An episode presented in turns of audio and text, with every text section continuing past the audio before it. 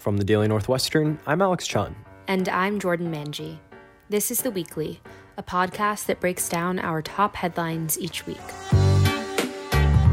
Here's what's been happening in the headlines. On campus, Northwestern has opened more dorms and on campus housing this winter quarter. With the return of most freshmen and sophomores, the university has also announced that Compass Group is rehiring 97% of workers laid off last spring. And the university announced that it generated an $83.4 million surplus for fiscal year 2020, despite President Shapiro announcing last spring that the university anticipated a $90 million deficit, leading to staff furloughs and budget cuts. Those are some of our top headlines. Now, we're bringing you behind the scenes with daily staffers to dive deeper into some of our biggest news. First up, representatives from student group NU Community Not Cops, or NUCNC, met with Central University administration over Zoom to address unmet student demands. Let us be perfectly clear we do not feel safe at this university. And after that, in local news, community members in District 219 urged the superintendent and school board members to address a series of racist incidents within the school district. Stay with us to hear directly from the reporters and editors who covered some of the daily's top stories. Before I get into my questions, um, I'd first like to note that, again, President Shapiro, we've been pushing for this meeting with you for months. And so it is incredibly frustrating when we're trying to talk that you continue to speak over us. And also when we ask you yes or no questions that you continue to, um, that you continue to talk and answer outside of a yes or a no. That was graduate student Sarah Pecco Spicer last Tuesday, January 12th. That day, University President Morton Shapiro and other members of Central Administration met with NUCNC undergrad and grad student representatives. Back in October, President Shapiro spoke with students about NUCNC's campaign in a previously scheduled community dialogue moderated by ASG. But Tuesday's Zoom meeting with NUCNC representatives was the first public meeting specifically between admin and NUCNC. Here to tell us more about this is assistant campus editor Bina Shatsky. Bina, I first want to address the simple fact that this meeting between NUCNC and university admin is significant for happening. After the community dialogue between President Shapiro and students in October, Shapiro promised that he would be open to weekly meetings with students. Has this happened?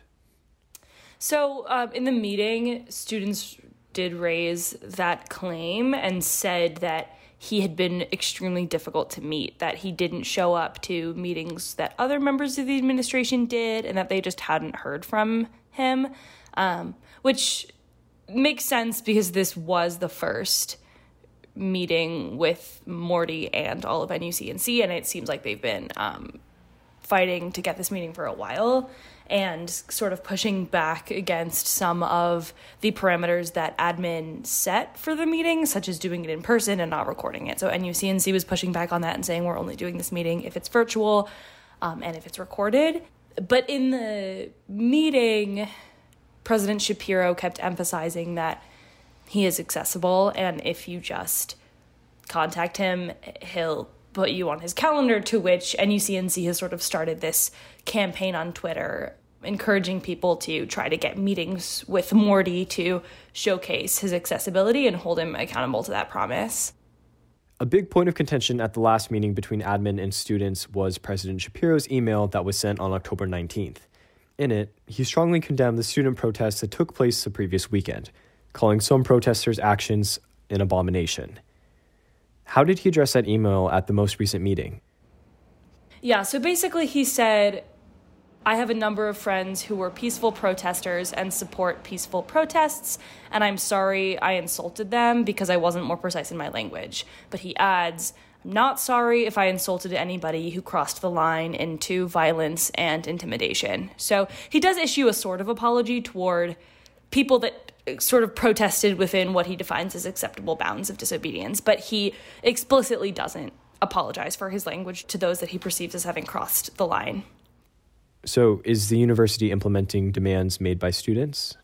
Eh, it's it's a bit of a gray area. Julie Payne Kirchmeier, she basically in response to that question in the meeting unleashed like a lengthy list of actions that the university is taking in the vein of these life-giving institutions that students have um, demanded in their petition. So she talked about um, how the university is committed to mental health services and mental health funding and um, renovations for for the Black House and sort of general, more university bureaucratic initiatives. You know, real quick, what do you mean by life giving demands?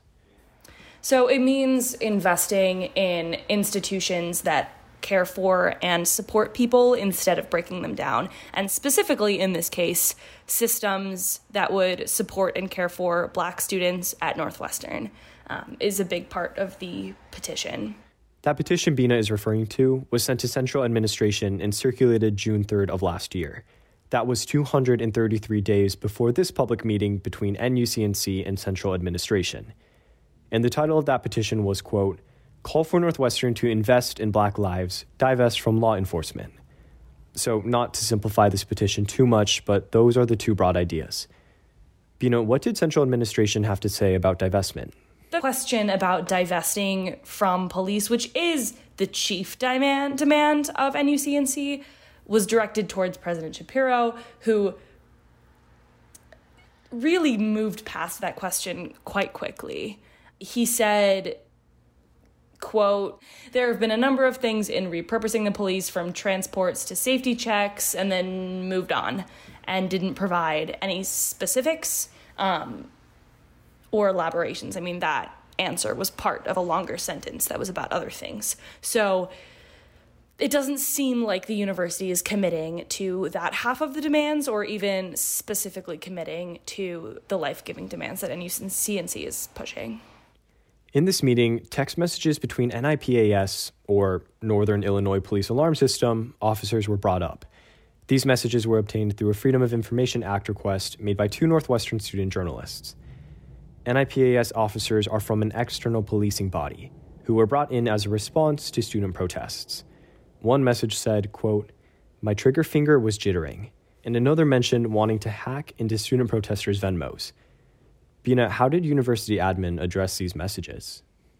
So, the text messages, once they were released on Twitter and gained a lot of traction, NUCNC encouraged people to basically reach out to the university, push these messages, show them what the officers had been saying about the students. And the university ultimately released a statement saying, like, condemning the language of the officers and saying that they do not condone this way of speaking about students and this um, conduct within law enforcement. Um, so the fact that the university released a statement about this was a big deal because throughout the protests, when students um, suffered, you know, pepper spray and arrest and all sorts of aggravation from officers, they didn't hear from the university. There was no statement put out about that. And so one student brought this up in the meeting. I'm just trying to understand where were the leadership notes when your students were being brutalized? And then President Shapiro responded by quoting from the Evanston Police Department crime report, essentially, um, that cited infractions by student protesters, like firecrackers being thrown and lasers being shown toward officers. Um, and other forms of vandalism that occurred on the evening, which I think many students found frustrating, both because it felt like he was maybe justifying the um, violence that they suffered. Here's Shapiro's response on that for your own ears. Well, if that's not rhetorical, I'll answer what you neglected to say, and I'm reading from the City of Evanston news release that uh, Protesters were throwing rocks and bricks at police officers, lighting fireworks, throwing them in the direction of officers, pointing lasers at police officers' eyes, on and on and on. The claims of bricks being thrown are unverified. Protesters did use lasers and firecrackers. The EPD report implied they were intended to hurt officers, while protesters have said they were used mainly to distract. Bina, how did the meeting end? Was there a resolution reached between central admin and students on how to move forward? Not really. Students ended with a series of statements expressing their frustration and anger at the way the meeting had been conducted, saying that they felt condescended to, and were frustrated with the fact that it was so difficult to have a conversation about this issue and to have their voices be heard. Bina, thanks so much for chatting with us. Also, on Tuesday, January 12th, community members from Niles Township High School, District 219, demanded the superintendent and school board members address racism in the district and implement policy changes to create more equitable institutions. These demands come after a series of racist incidents in the district.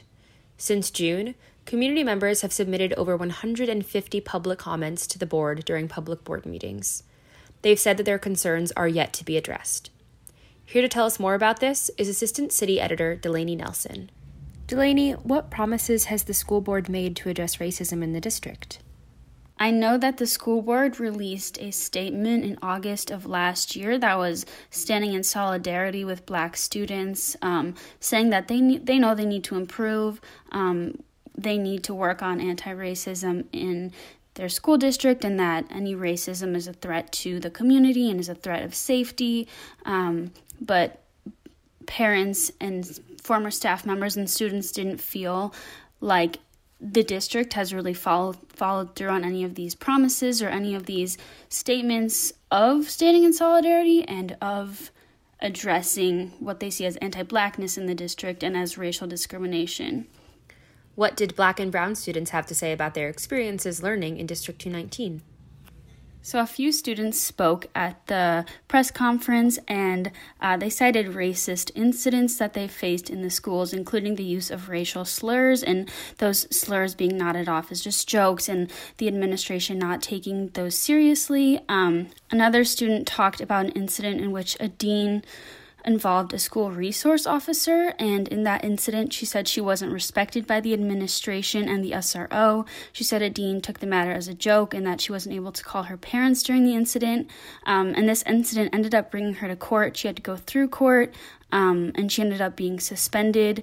Uh, she had to do community service. Um, and this incident really was an echo of what a lot of people talked about, which was a school to prison pipeline and what did black teachers at the press conference say about these racist incidents? These teachers really spoke about just how the district created a pretty hostile work environment for them. They never felt truly safe and comfortable in this environment. Um, they faced racial discrimination. One teacher talked about how the more she involved anti racist teachings and social justice in her curriculum, the more people discredited her intellect and her authority. Um, and she said this came from students and staff alike. Even after they went to the administration, they went to the union, they asked for change, they asked for a change in this work environment that was really hostile to them, and they did not receive any responsiveness to that. And this hostile work environment and this racial discrimination that teachers say they faced in the district, it's the reason that a lot of teachers, a lot of black teachers have left the district. Delaney, thanks so much for chatting with us today. From the Daily Northwestern, I'm Alex Chun. And I'm Jordan Mangi. Thanks for listening to another episode of The Weekly. This episode was reported on by Bina Shatsky, Delaney Nelson, Alex Chun, and myself. This episode was produced by both Alex Chun and myself. The audio editor of The Daily is Alex Chun. The digital managing editors are Molly Lubbers and Olivia Yarvis. The editor in chief is Sneha Dey.